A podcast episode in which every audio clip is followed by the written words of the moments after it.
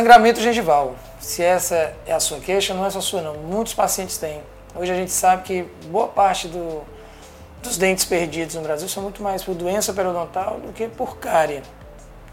Então, entre os motivos do, do sangramento gengival, a gente pode ter pacientes com leucemia, pacientes com é, deficiência de vitamina K, pacientes grávidas muitas vezes levam a um, a um sangramento maior.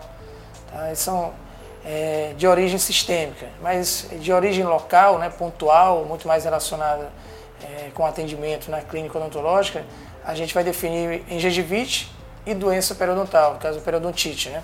Então a periodontite é quando você já tem uma evolução da gengivite. O que é a gengivite? É um sangramento somente na gengiva. Como tratar? Você vai tratar com é, profilaxias, com orientação de higiene bucal, uso adequado do fio dental. É importante saber que assim, boa parte dos pacientes usa fio dental de forma errada. Tá? Tanto a forma como o momento de usar.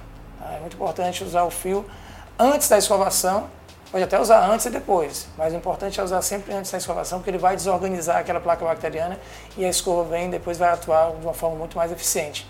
Agora, se essa gengivite evolui para a estrutura mais interna, no caso, é, passando a uma periodontite, Aí você vai envolver ligamento periodontal, você vai envolver cemento radicular, que é uma parte do, da estrutura dentária, você vai envolver osso, aí o dentista já vai intervir de uma forma mais invasiva, através de raspagens periodontais, através também do controle de placa bacteriana, como é feito na gengivite também. Tá? E também existem outros fatores que podem levar a essas, esses problemas gengivais e de, de periodontite, assim, próteses mal adaptadas. Pacientes que têm uma higienização muito ruim, essas próteses mal adaptadas levam o quê? A, a dificultar a higienização do paciente.